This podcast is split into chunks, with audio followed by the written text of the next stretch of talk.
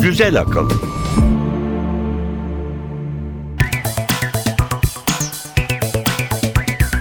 Merhaba, Güzel Akıl 51. bölüme hoş geldiniz. Ben Emre Öç kardeşler. Ben Elif Yılmaz. Bu hafta nelerden bahsedeceğiz? Gündemimizde neler var? Bir tanıtımımız var, onu dinleyelim önce. Güzel Akıl'da bu hafta. Yeni koronavirüs endişe yaratıyor. Paniğe gerek yok ama hazırlıklı olmak şart. Dikkat dikkat! Küresel ısınmanın sonuçları sandığımızdan da kötü olacak.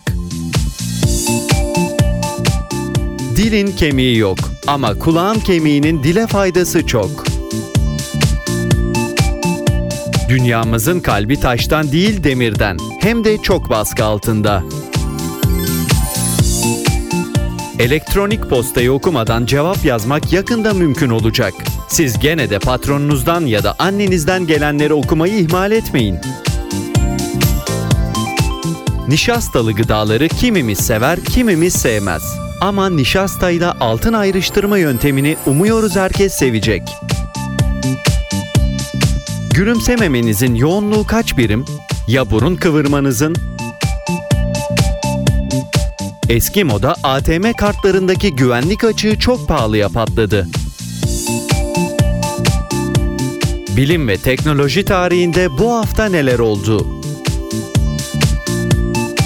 Cahillikler köşesi ve bir portre. Ada Lovelace kimdi? Babası gibi şair olmasın diye uğraşan annesi kantarın topuzunu fazla mı kaçırmıştı? Nasıl dünyanın ilk bilgisayar programcısı olmuştu? Matematik, mantık, hesap makineleri derken neden at yarışlarına ilgi duymuştu? Güzel Akıl. Bilim haberleriyle başlayalım. Bu hafta Fransa'dan gelen bir ölüm haberi Dünya Sağlık Örgütü'nü alarma geçirdi. SARS virüsüne, yani ciddi akut solunum sendromuna yol açan virüse benzer bir virüsün insandan insana geçme olasılığı bulunuyor. Virüs zatüre ve bazen de böbrek yetmezliğine yol açıyor. İlk kez 2003'te Asya'da ortaya çıkan virüs SARS virüsüyle aynı familyadan. Geçen yıldan bu yana da Avrupa ve Orta Doğu ülkelerinde görülen 33 vakanın 18'i maalesef ölümle sonuçlandı. Dünya Sağlık Örgütü yetkilileri farklı ülkelerde görülen vakaların temasla insandan insana bulaştığı tezini desteklediğini ama vakaların şimdilik kısıtlı bir çevrede yayılma eğilimi gösterdiğini, bu nedenle genel bir salgından söz etmek için henüz erken olduğunu söylüyorlar. Bu kadar telaşa neden olansa Fransa'da yaşanan ikinci ölüm vakası oldu. Dubai'den gelen 65 yaşındaki bir hastayla aynı hastane odasında kalan 50 yaşındaki erkek hasta hayatını kaybedince yakın temasla insandan insana bulaştığı kesinlik kazandı. Türkiye'de de turistlerin sık geldiği Antalya gibi merkezlerde olası enfeksiyon riskinin ve alınacak tedbirlerin değerlendirilmesi için yeni koronavirüs bilim kurulu oluşturuldu. Virüsün dış ortamda 10 saate kadar canlılığını koruduğu, mor ötesi ışınlara ve deterjana duyarlı olduğu ortaya çıkarıldı. Gen yapısı belirlendiği için tanısına yönelik yöntemler de geliştirildi ama yine de bazı vakaların ölümle sonuçlanmasının önüne geçilemiyor maalesef. Bu endişe verici bir gelişme. Umarım genel bir salgına dönüşmesin. Ben de öyle umuyorum. Sıradaki haberimiz? Gün geçmiyor ki iklim değişikliğiyle ilgili olumsuz bir haber duymayalım Emre. Bu defa küresel ısınmanın bitki ve hayvan türleri üzerindeki etkilerinin izlendiği bir çalışmanın sonuçları Nature Climate Change adlı dergide yayımlandı. Buna göre ortalama sıcaklığın 2 santigrat dereceye yükselmesi biyolojik çeşitliliği tahminlerimizin ötesinde etkileyecek. Negatif yönde herhalde. Evet, tabii ki. East Anglia Üniversitesi'nden araştırmacılar yaklaşık 50.000 bitki ve hayvan türünün doğal ortamlarındaki sıcaklık derecelerini ve yağış oranlarını belirlediler ve farklı küresel ısınma senaryolarına göre bu değerlerin nasıl değişeceğini hesapladılar. Sonuçta da bu türlerin yaşamlarını sürdürmeleri için elverişli koşulların haritalarını çıkardılar. Eğer ki sera gazlarının salımında önemli bir değişiklik olmazsa 2100'de ortalama sıcaklık sanayileşme öncesinden 4 santigrat derece daha yüksek olacak. Bu ne anlama geliyor? Bu şu anlama geliyor: hayvan türlerinin %34'ü, bitkilerin de %57'si mevcut yaşam alanlarının yarısından fazlasını kaybedecek. Çok büyük farkındaysan. Araştırma ekibinden Dr. Rachel Warren bu değişimden insanların da etkileneceğini, çünkü tehdit altındaki türlerin suyun ve havanın temizlenmesi, yağış ve sel kontrolü, besin zincirinin sürekliliği ve tabii ekoturizmde önemli rol oynadıklarını söylüyor. Olası iklim değişikliklerinden en fazla etkilenecek türler Sahra Çölü'nün güneyindeki Afrika ülkeleri, Orta Amerika, Amazon ve Avustralya'da yaşıyor. Bu da aslında dünyanın geri kalanının da değişimden nasibini alacağı anlamına geliyor. Çünkü ekosistem koskocaman bir bütün. Evet. Bir yerdeki en ufak bir değişiklik bile diğer bölgeleri etkiliyor. Senaryolar küresel sıcaklık değerinin 2016'da en yüksek düzeyine erişeceğini gösteriyor. Eğer bu seviyede tutulabilir ve yükselişin 2 santigrat dereceyi aşmamasını sağlayabilirsek, bitki ve hayvan türlerinde öngörülen kaybın %60 azaltılabileceği söyleniyor. Sıradaki haberimiz. Dilin ilk ne zaman geliştiği bilim insanlarının üzerinde tartıştığı konulardan biri. Ne zaman geliştiği bir yana dilin yalnızca konuşmayı değil aynı zamanda dinlemeyi de gerektirdiği bir gerçek. Bir araştırma ekibinin bulguları belki de dilin gelişimiyle ilgili tartışmaya başka bir boyut katacak. Ekip Güney Afrika'da insanın uzak bir akrabası olan 2 milyon yıllık Paranthropus robustus kafatasında 3 minik orta kulak kemiğine rastladı. Neydi bu ünlü kemikler, hatırlayalım Emre? Çekiç, örs ve özengi sanırım. Evet. Bu hafta Proceedings of the National Academy of Science'da yayımlanan rapora göre araştırmacıların Paranthropus robustus'ta buldukları çekiç kemiği aynı zamanda insanın ilk akrabalarından olan Australopithecus africanus'ta olduğu gibi modern insanınkine çok benzerken diğer iki kemik Afrika ve Asya'da yaşayan büyük insansı maymunlarınkine daha çok benziyor. Peki bu kemik niye erken gelişmiş? Şimdilik bundan pek emin değiller ama çekiç kemiği kulak zarına doğrudan bağlı olduğundan konuşma için de kritik sayılan ortalama menzil 2 ila 4 kHz frekansındaki seslere duyarlılık gösterdiğimizin ilk işaretlerinden biri kabul edilebilir diyorlar ki insansı maymunlar ve diğerlerinin bu menzildeki seslere duyarlılıkları çok daha az. Yani belki de neden biz konuşabildik de onlar konuşamadığının cevabı bu iz sürülerek bulunabilir. İlginç bir bulgu. Evet, dille ilgili araştırmalar her zaman çok ilginç sonuçları ortaya çıkarıyor. Bu da gerçekten bambaşka bir yönde araştırmaları yürüteceklerinin göstergesi bence. Son bilim haberimiz. Benzetme yerinde ise dünyanın demirden bir kalbi var ama bu kalp sanıldığı kadar sert değil. Yerin erik haldeki dış çekirdeği ve katı haldeki iç çekirdeği bir parça nikel içerse de aslında büyük oranda demirden oluşuyor. Stanford Üniversitesi'nden Arianna Gleason ve ekibi iç çekirdeğin yapısını incelemek için bir parça demir folyoya 200 gigapascal basınç uyguladılar. Bu aslında her ne kadar atmosfer basıncının 2 milyon katı olsa da yine de dünyanın merkezindekinden az. Düşün artık dünyanın merkezindeki basıncı. Gene de ne olup bitene dair bir fikir vermiştir herhalde. Evet. Araştırmacılar demirin dayanıklılığını ölçerek folyo içinde hareket eden deforme edici dalgaların hızını ve yoğunluğunu hesapladı. Daha sonra da bu sonuçları dünyanın çekirdeğindeki koşullara uyarladı. Ne buldular? Sonuç şaşırtıcı çıktı Emre. Gleason, demirin bu çok uç koşullarda beklenenden daha zayıf olduğunu gördüklerini söylüyor. Bu durum iç çekirdeğin uniform yani tek tip olmayan ilginç yapısını açıklamaya belki yardımcı olabilir. Örneğin deprem dalgaları bir kutuptan diğerine ekvatoral düzlemde olduğundan %3 daha hızlı hareket ediyor ki araştırmacılar da bunun şaşırtıcı olduğunu ve muhtemel bir açıklaması olabileceğini düşünüyorlar. Belki de demir tanecikleri iç çekirdekte hizalı bir şekilde yer alıyordur. Eğer çekirdek gerçekten düşündüğümüzden daha zayıfsa taneciklerin sırasıyla oynayarak yapısını bozmak kolaylaşır. Gerçi kim böyle bir kötülük yapar bilmiyorum ama... Umarız kimse taneciklerin sırasıyla oynayıp yapısını bozmaz. Evet. Bilim haberlerinin sonuna geldik. Bir parça dinleyelim. Konuşmaya kim ne zaman başladı demişken Lightning Slim'den dinleyelim. Don't Start Me Talking. Beni konuşturma. Lord, you start me to talking, woman, I might do something wrong. If I start to talking, you might leave your home. So don't you start me to talking, 'cause I'll tell everything I know. Yes, if I start to talking, woman, somebody might have to go. You know, you get up in the morning and you grab a telephone. You talk about everything you see go on. Don't you start me to talking, I might tell everything I know.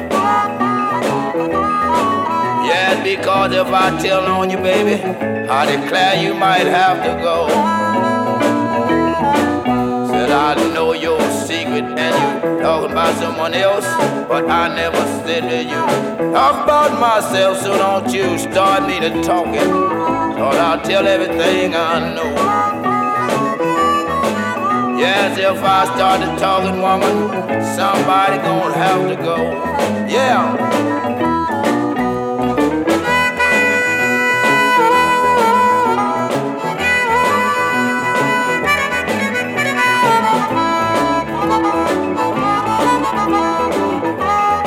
Güzel Akıl.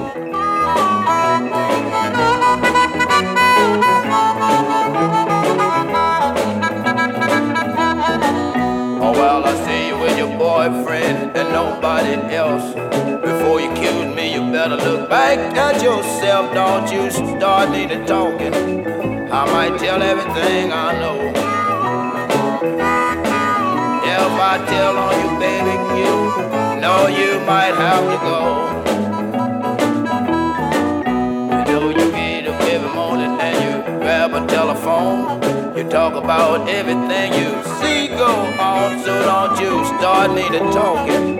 I might tell everything I know. Yes, if I started talking, baby, I declare you gon' have to go.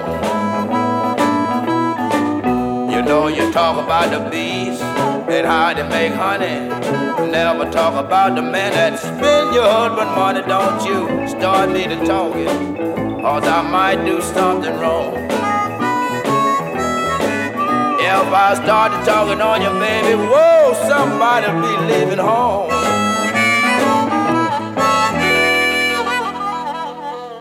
Güzel Akıl. Teknoloji haberleriyle devam edelim. Geçtiğimiz günlerin en önemli konularından biri Google'ın Geleneksel Yazılımcılar Konferansı.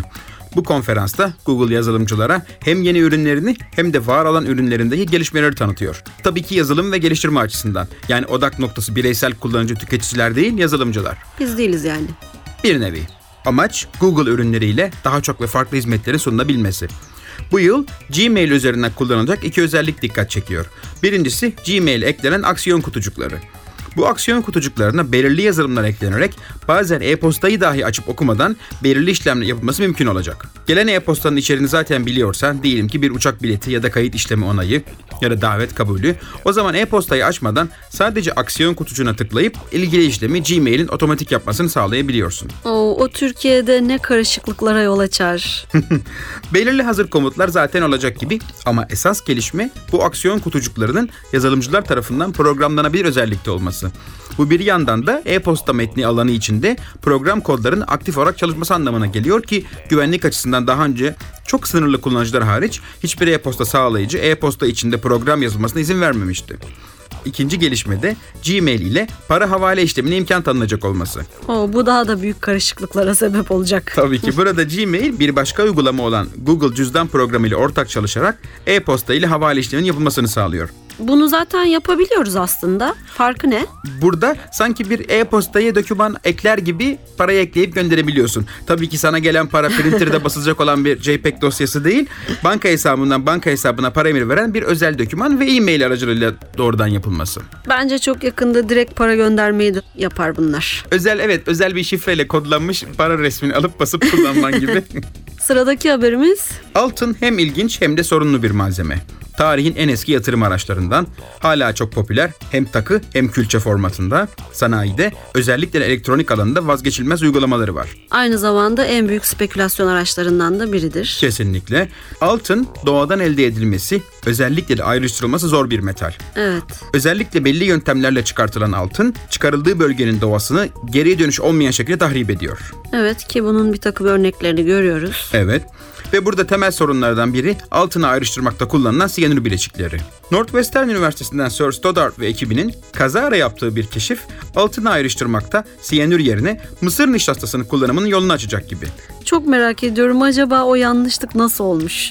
Şöyle olmuş, ekip altın ve nişasta kullanarak gazlar için özel saklama yapıları üretmeye çalışırken karışımlardan birinin sonucunda ortaya istedikleri gibi kübik yapılar değil, iğne şeklinde çubuk yapılar çıktığını görüyor. Ne oluyor, bu ne demek derken sonuçlar üzerine yoğunlaşıp farklı nişasta formüllerini test ediyorlar. Sonuçta özellikle de 6 glikoz molekülü içeren nişastanın altını içinde yer aldığı diğer mineral ve madenlerden ayrıştırmakta çok başarılı olduğunu buluyorlar. Tabii bu keşfin endüstride kullanılacak hale gelmesi ve daha da önemlisi altın ayrıştırma endüstrisine kabul ettirilmesi gibi zorlu adımlar var. Umarız başarılı olurlar. Umarız. Ucuz olduğu sürece kabul edilmeyecek diye bir şey yok. Bence kabul ederler. Yöntem evet. Ucuzsa. Ta ki aklı evvel biri çıkıp bu nişastayı biraz da şu kimyasallarla karıştıralım daha verimli oluyor derlerse gene tabii zehirli bir yönteme dönülebilir. Evet. Umarım olmaz. Evet, 3. haber. Biliyorsun son yılların en popüler konuları göz takibi yapan, yüz okuyan yazılım ve donanımlar. Aynı teknoloji çok farklı amaçlarla da kullanılabiliyor. ofis performansı ve verimliliğini yükseltmek, engellilerin günlük hayatta katılımını artırmak, kimlik tespiti ve güvenlik ya da reklam etkisini ölçmek için bu teknolojiler kullanılıyor. MIT Media Lab'ından Daniel McDuff, yüz tanıma teknolojisinde ileri bir adım attıklarını duyurdu. Bu teknoloji bir videoyu seyreden kişilerin yüz kaslarındaki değişiklikleri ölçüyor. Özellikle de gülümseme şekli ve oranını, gülümseme yoğunluğunu ya da tersinden burun kıvırma oranını ve diğer mimikleri ölçüyor. Bu şekilde kişinin seyrettiği videoyu beğenip beğenmediğini tahmin ediyor. Programın geliştirildiği video içeriği reklam videoları. Programı geliştiren ekip aynı reklamları izleyen 3000'den fazla kişinin yüz hareketlerini kaydediyor ve reklamı izleyen kişilerin her bir reklama dair düşünce ve hislerini de not ediyor. Bu veriler ve yüz hareketleri çapraz olarak analiz edilerek bir veri işleme algoritması oluşturuluyor. Böylece bir görüntüye ya da videoya bakan bireyin aslında o üründen hoşlanıp hoşlanmadığına dair oldukça yüksek kesinlikle tahminler geliştirildi. Tabii bu tahminler farklı toplumlara ve kültürel ortamlara hassas değil şu anda. Ama bir süre sonra daha evrensel bir modelleme geliştirirlerse ona da şaşırmam. Ben de şaşırmam. Zaten söz konusu reklam olduğu sürece ortak bir kültürel tepki belirleniyor. Evet, reklamların giderek global bir yapıda olduğu düşününce özellikle. Dolayısıyla bunda da ortak evrensel bir model geliştirirler. Ve son haberimiz. Geçtiğimiz günlerde ortaya çıkarıldı ki uluslararası bir tekno dolandırıcılık hırsızlık şebekesi $45 milyon bir meblağı ATM'lerden çekmiş. Ne diyorsun? Bizimkiler de gitmiş midir acaba? Yok, hayır, bizimkiler gitmemiş. Şebeke aslında Amerika Birleşik Devletleri'ndeki banka kartlarındaki temel bir güvenlik açığını fırsat bilip bunu usta bir plana nakde çeviriyor. Hani hediye çekleri vardır ya, arkadaşına ne alacağına karar veremeyince kendi istediğini alsın canım diyerek çek verirsin. Evet, imdada yetişen çekler. Benzer şekilde hediye banka kartları da var. İçine para yüklenmiş, gidip bankadan çekiyorsun ya da alışverişte kullanıyorsun. Dolandırıcılar önce bu hediye kartlar üreten firmanın sistemine girip bu kartların kodlarını kopyalıyorlar. Kesin o firmada çalışan biri yardım etmiştir. Belki de. Arkasından bu kodları biraz değiştirip üst limitlerini kaldırıyorlar. Yani $50'lık hediye kartı oldu $5.000, $50.000. Çok güzelmiş. Bu limitsiz kodları da oteller ve kasinolarda kullanılan manyetik şeritli kartların üstüne kopyalıyorlar. Bu kartlar ATM kartlarıyla aynı boyutlarda, yani ATM cihazlarına kullanılabiliyor. Dolayısıyla otel kartını limitsiz ATM kartı haline getiriyorlar.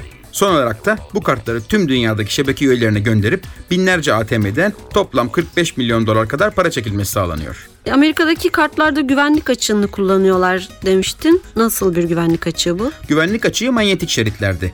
Hani biz Türkiye'de çipli kartlara geçtik ya, keza tüm Avrupa ve bazı Asya ülkeleri de geçtiler.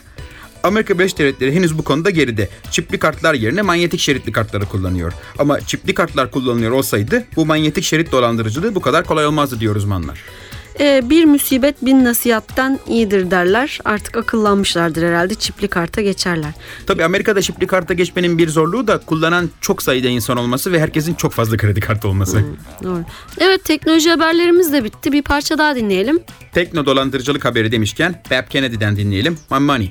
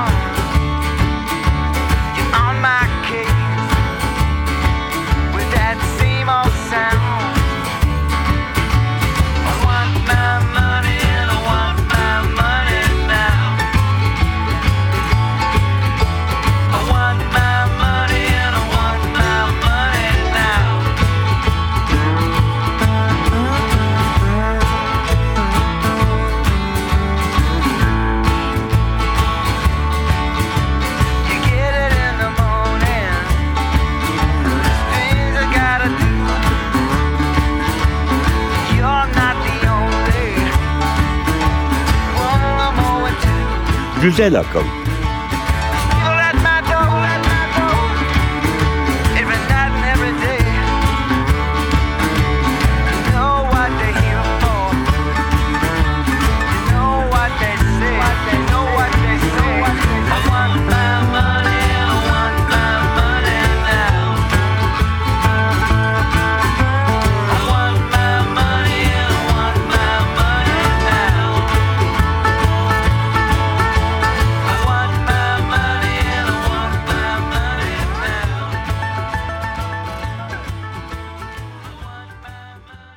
Güzel Akıl. Bilim tarihinde bu hafta. 13 Mayıs 1637. Sofrada kullandığımız bıçak Kardinal Richelieu tarafından icat edildi. Daha önce bıçak yerine sofralarda hançer kullanılıyordu. Hançer aynı zamanda kürdan niyetine de kullanıldığı için çeşitli yaralanmalara yol açıyordu. Hayırlı bir icat olmuş. Evet, gerçekten. 14 Mayıs 1973. Uzay istasyonu Skylab 1, Amerika Birleşik Devletleri Uzay Ajansı NASA tarafından uzaya fırlatıldı. İnsansız olarak fırlatılan istasyona daha sonra 3 grup halinde mürettebat gönderildi. İstasyonun kurulma amaçlarından biri, insanların yörüngede daha fazla zaman geçirip ağırlıksız ortama alışmalarını sağlamaktı. İstasyonda ayrıca güneş gözlemevi ve çeşitli laboratuvarlar da kurulmuştu. Amerika Birleşik Devletleri'nin ilk ve tek uzay istasyonu Skylab, 1979'da dünya atmosferine girerek parçalandı. Bazı parçaları hala NASA'nın müzesinde saklanıyor, sergileniyor. 15 Mayıs 1940, Dupont firması tarafından üretilen ilk naylon çorap Amerika Birleşik Devletleri Delaware'de satışa çıktı.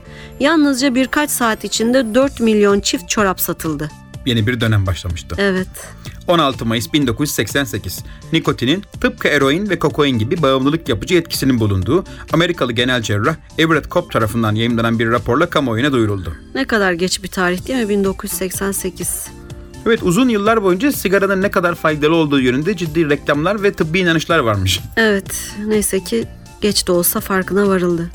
17 Mayıs 1955, Amerikalı psikiyatrist Nathan Klein, Rezerpin adlı ilaçla ilgili çalışmalarını Amerika Birleşik Devletleri Kongresi'nde açıkladı. Rezerpin'in akıl hastalıklarının tedavisinde kullanımını keşfiyle Klein, psikofarmakolojinin kurucusu olarak kredilendirildi. 18 Mayıs 1910, Halley kuyruklu yıldızı Güneş'in önünden geçerken dünyadan gözlemlenebildi. 19 Mayıs 1959, 2 nükleer reaktörlü ilk denizaltının yapımı tamamlandı. 136 metre uzunluğunda, 11 metre genişliğindeki denizaltı 148 mürettebat taşıyabiliyordu. General Electric firması tarafından üretilen deniz aracının 2 su soğutmalı nükleer reaktörü ve her biri reaktörler tarafından sağlanan elektrik akımıyla desteklenen pervaneleri bulunuyordu. Şimdi sırada Cahillikler Köşesi var. Cahillikler Köşesi. 2030'da en büyük katil hangisi olacak? Tüberküloz mu, AIDS mi, sıtma mı, tütün mü? Dünya Sağlık Örgütü'ne göre tütün şu anda dünyada ölüme neden olan ikinci büyük etmen. Dünyadaki yetişkin ölümlerinin %10'unun sebebi tütündür. Yılda yaklaşık 7 milyon insan tütünün yol açtığı hastalıklar nedeniyle hayatını kaybediyor. İstatistiklere göre 1.3 milyar insan düzenli olarak sigara içiyor. Dünya Sağlık Örgütü'nün tahminlerine göre bunların yarısı sigara içtikleri için hayatını kaybedecek. En çok zararı da gelişmekte olan ülkeler görecek. Zira günümüzde sigara içenlerin %84'ü orta ve düşük gelirli ülke vatandaşları. Dünya Sağlık Örgütü'nün 2008'de yayınladığı rapora göre Türkiye dünyada en çok sigara içilen 10 ülke arasında. Dünyada kamusal alanlarda sigara içilmesini ve tütün satışlarını yasaklayan tek ülke Himalayalardaki Bhutan Krallığı oldu.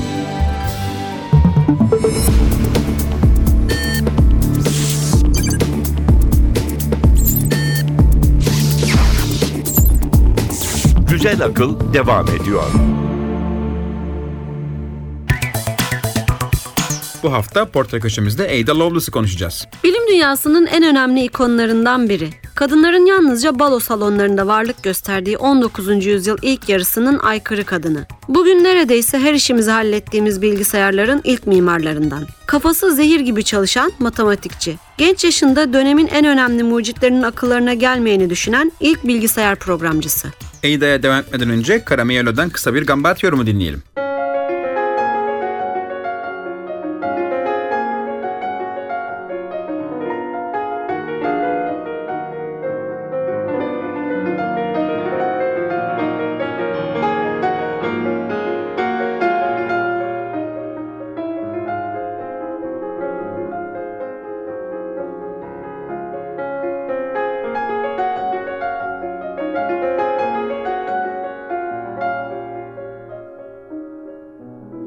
Güzel Akıl.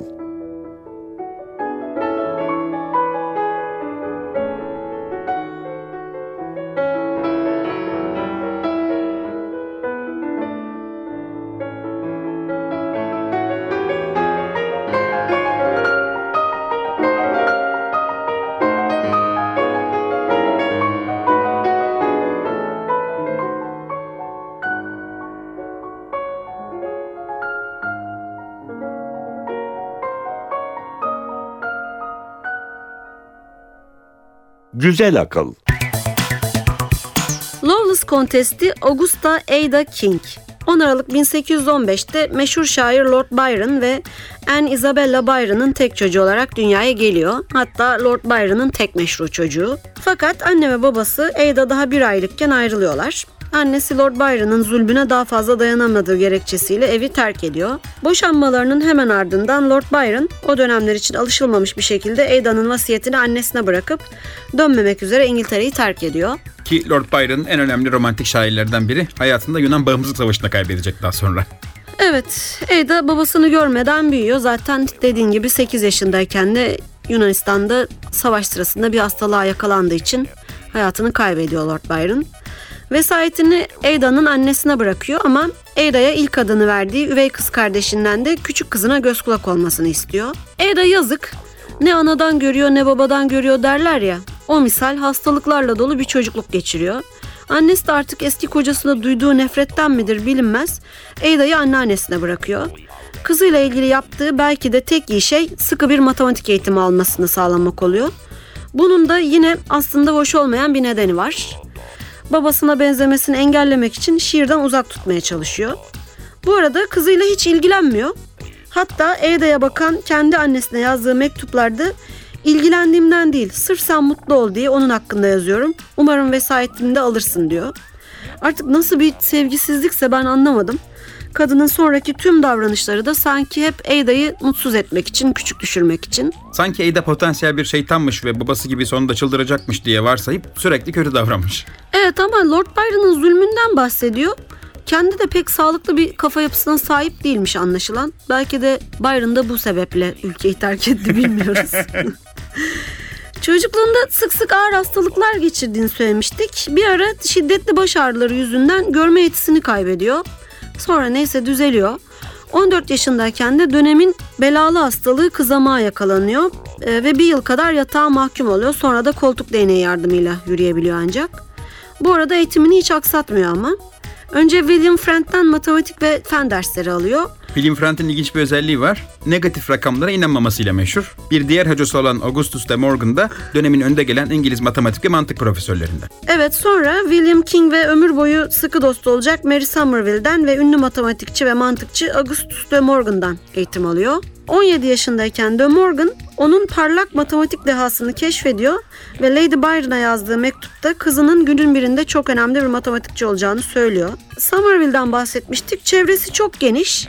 1833'te onu belki de bugün ondan bahsetmemizin en önemli sebeplerinden biri olan Charles Babbage ile tanıştırıyor. Evet, Ada 17 yaşındayken Mary Somerville ile tanışıyor. Somerville bilimsel kitaplar çeviriyor ve çevirileri Cambridge Üniversitesi ve diğer önde gelen üniversitelerde okutuluyor. Somerville, Ada'nın hem matematiğe olan ilgisini geliştiriyor hem de matematiğin günlük hayatta nasıl işe yarayabileceği, toplumsal önemi üzerine de derinlikli düşünceler geliştirmesini sağlıyor. Ki bu etkisi 20 yıl boyunca Ada'nın ömrüne kadar devam edecek. Somerville'in kızlarıyla beraber Ada, Londra Üniversitesi'nin coğrafya derslerine katılıyor ve aynı zamanda Blue Stockings adlı düşünce topluluğunun üyesi. Burada bir grup kadın bir araya gelip bilim, edebiyat, keşifler, icatlar üzerine tartışıyorlar ve dönemin önde gelen düşünürlerini, matematikçilerin toplantılarına davet edip onları dinliyorlar.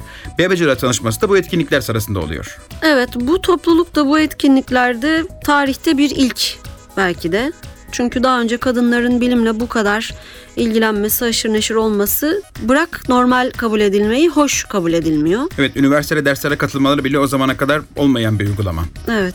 Ergenliği de annesinin gölgesinde geçiyor Ada'nın. Her ne kadar Lady Byron kızının saygınlığına gölge düşürmek için çeşitli oyunlar oynasa da Ada sosyetede sevilen bir sima olmayı başarıyor. 8 Temmuz 1835'te 8. Baron King olan William King de dünya evine giriyor ve Baroness unvanı alıyor. 3 çocukları oluyor. Bir süre sonra kocası Lovelace Kontu olunca Ada da Lovelace Kontesti oluyor ve onu tanıdığımız adıyla Kontes Ada Lovelace olarak anılmaya başlıyor. Annesi yine rahat durmuyor. Torunlarının eğitimi ve Ada'ya ahlak dersleri vermesi için düzenbaz bir hoca yolluyor. Fakat çok geçmeden hocanın foyası ortaya çıkınca Ada adamı kovuyor. Anne gerçekten enteresan, hiç rahat vermemiş Ada'ya. Evet. Ada bu arada bilimsel bir takım çalışmaların içinde yer alıyor. Babbage'la tanışıyor demiştik. Evet, Babbage'la tanıştıkları zaman Babbage fark makinesini tamamlamamış olmasına rağmen analitik makine isimli tasarımına başlamış durumda. İngiliz parlamentosu ilk makine bitmeden İngiliz'de para vermeyiz diyor ama Babbage'e yurt dışından destek vermeye niyetli finansörler var. Avrupa'daki bilim insanları da projeye ilgi duyuyor ki Babbage'in projelerini ve hayatını daha önce başka programda işlemiştik zaten. Evet. 1842 yılında Babbage, Torino Üniversitesi'nde analitik makine hakkında bir konuşma yapıyor.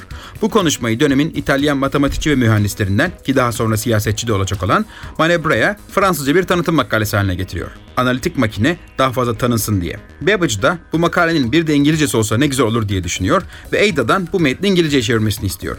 İşi çok ciddiye alan Ada ki analitik makine fikrinden zaten çok etkilenmiş, bir yıla yakın zaman harcayıp bu makaleyi çeviriyor. Evet, çevirirken yaptığı bir şey daha var. Metin makineyi daha iyi tanıtsın diye uzun uzun notlar ekliyor. Ki bu notlar orijinal makalenin 3 katı uzunluğunda. Ve görülüyor ki notlar Manebra'nın makalesinden daha önemli ve daha detaylılar. Evet, bu notlarda çok önemli şeyler anlatıyor gerçekten Ada. Bu önemli notlar maalesef o dönemde kadının adı yok gerçekten de. Ada'nın adıyla yayımlanmayacağı için 1843 yılında isminin baş harfleriyle yayımlanıyor. Evet, maalesef 30 yıla yakın pek çok kimse, neredeyse hiç kimse bu makaleyi yazanın bir kadın olduğunu bilmemiş. Evet. Ada'nın notlarından biraz bahsedelim. Notlar 1, 2, 3 yerine ABC diye adlandırılmış. O yüzden biz de orijinal kodlamaya sadık kalalım. A notunda Ada, analitik makinenin önemi ve önceki hesap makinelerinden farkı hakkında düşüncelerini paylaşıyor. Burada aslında modern bilgisayardan anladığımız şeylere dair temel ipuçlarını veriyor. Kontrol kartları, veri kartları, operasyon kartları ile işleyecek bir sistem olduğunu, verilerin yazılı ve görsel şekilde alınabileceğini ve her türlü girdinin ki konuşma ya da semboller dahil rakamsal olarak çevirebileceğini düşünüyor. Aslında Ada'nın dönemin mucitlerinden şöyle bir farkı var. Onlar bu makinenin sadece hesaplama makinesi olacağını tahmin ederlerken Ada bu makinenin hesaplamanın dışında da birçok şey yapabileceğini öngörüyor. Evet, hesaptan öte bunun bir analiz makinesi olduğunu ve insan beyninin pek çok faaliyetinin bu makine tarafından da yapılabileceğini düşünüyor. Mesela eğer müzik aslında bir matematiksel modelden oluşuyorsa, müzik belli matematiksel formüllere göre notaların bir araya gelmesi, akorların oluşmasıysa bu tersinden düşünüp bu bilgisayarda bu makinede bir müzik üretebilen cihaz haline gelebilir, resim üretebilen bir cihaz haline gelebilir diye düşünüyor. B notunda bu makinenin hafıza ve depolama işlevlerinden bahsediyor. Yani verilerin saklanması ve dokümantasyonu konusunda ne işe yarayabileceğinden bahsetmekte. C notunda ise bu bilgisayarın işleri düzenli yapabilmesi için kartların nasıl sıralanması ve bunun nasıl bir mekanizma ile desteklenmesi gerektiği konusunda fikirlerini paylaşmış. D notunda kartların, hafıza ve kontrol kartlarının nasıl gene sıralanması gerektiğine dair hesaplar önermiş. Ki burada biz bunları özetliyoruz fakat Ada bunları ciddi matematiksel denklemler, fonksiyonlar olarak anlatıyor notlarda. E notunda bu makinenin belli trigonometrik fonksiyonları ve bazı fonksiyonları nasıl otomatik olarak bileceği üzerine tartışmış. Yani çok kullanılan temel matematiksel fonksiyonlar sonradan öğretilmek zorunda değil. Bunları makine zaten baştan bilerek gelecek. F notunda lineer denklemlerin bu cihaz tarafından nasıl kolay adımlarla ve hızlı bir şekilde çözüleceğini öneriyor. G notu ki bu çok sevilen bir not. Makinenin ne olmadığı konusunda görüşlerini paylaşmış. Bu makinenin aslında insanların ona verdiği girdilere bağlı olarak bir şeyi analiz edeceği, yani bir şey yoktan var etmeyeceği ve aslında yanlış programlanmışsa yanlış sonuçlar üreteceğini söylüyor. Ve cihazın aslında yapacağı şeyin bir analiz olduğunu, tahmin etme yeteneğinin olmadığını ve böyle bir cihazın çok büyük potansiyeli olmasına rağmen gerçekleştiremeyeceği şeyler de ondan beklenmemesi gerektiğini söylüyor. Evet, ya gerçekten çok mantıklı, çok ileri görüşlü, günümüze çok uygun. Şu anda da bir bilgisayarı tanımla deseler en basit şekliyle bu şekilde tanımlanır herhalde. Kesinlikle ki Babbage bile bu notlara şöyle hayran kalıyor. Makinenin bazı fonksiyonları aslında makinenin yapabileceği ama Babbage'in bile henüz aklına gelmemiş özellikler Ada'nın düşündükleri. Zaten Ada bu notlarıyla ilk bilgisayar programcısı unvanını kapıyor. Fakat Ada bunları yaparken bir taraftan da belki de bu annesinin kışkırtmasıyla 1840'larda birkaç skandala imza atıyor. Neler bunlar? Bir kere evli olmadığı erkeklerle rahat ilişkileri bazı dedikodulara yol açıyor. Bir de kumara düşkünlüğü var. Evet, bir at yarışı merakı var sanırım. Evet, yalnızca kumar tutkusu olsa iyi, kafası matematiğe tıkır tıkır çalışan Ada bir takım karanlık tiplerle işbirliği yapıp at yarışında kazanmak üzere bir matematik model geliştiriyor.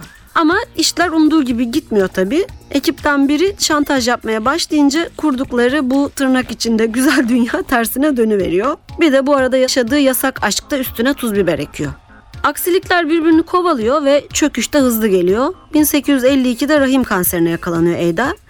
Annesi belki merhamete geldiğinden, belki de kızının üzerinde tahakküm kurma fırsatı yakaladığından hastalığı boyunca Ada'nın yanında kalıyor.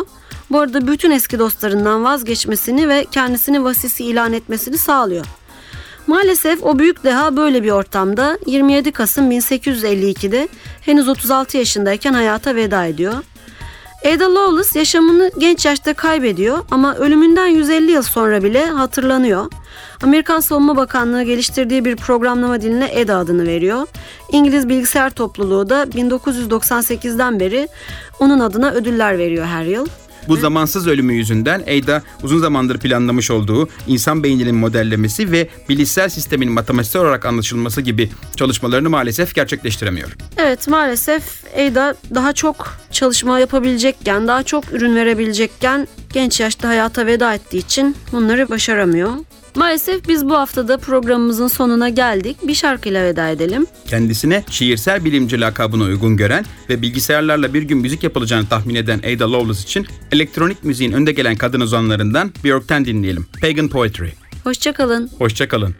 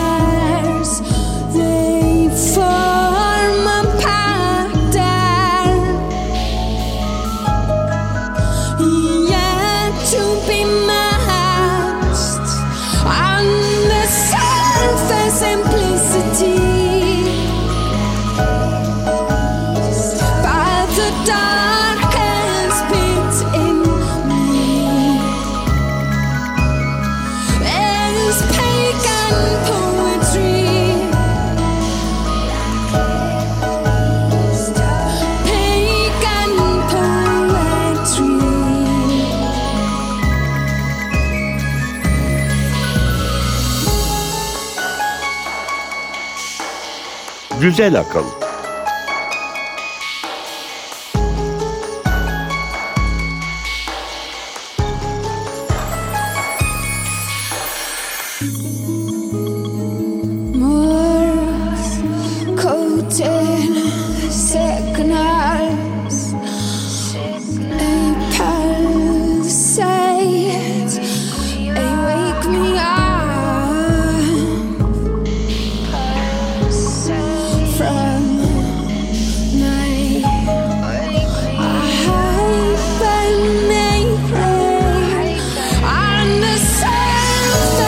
Please.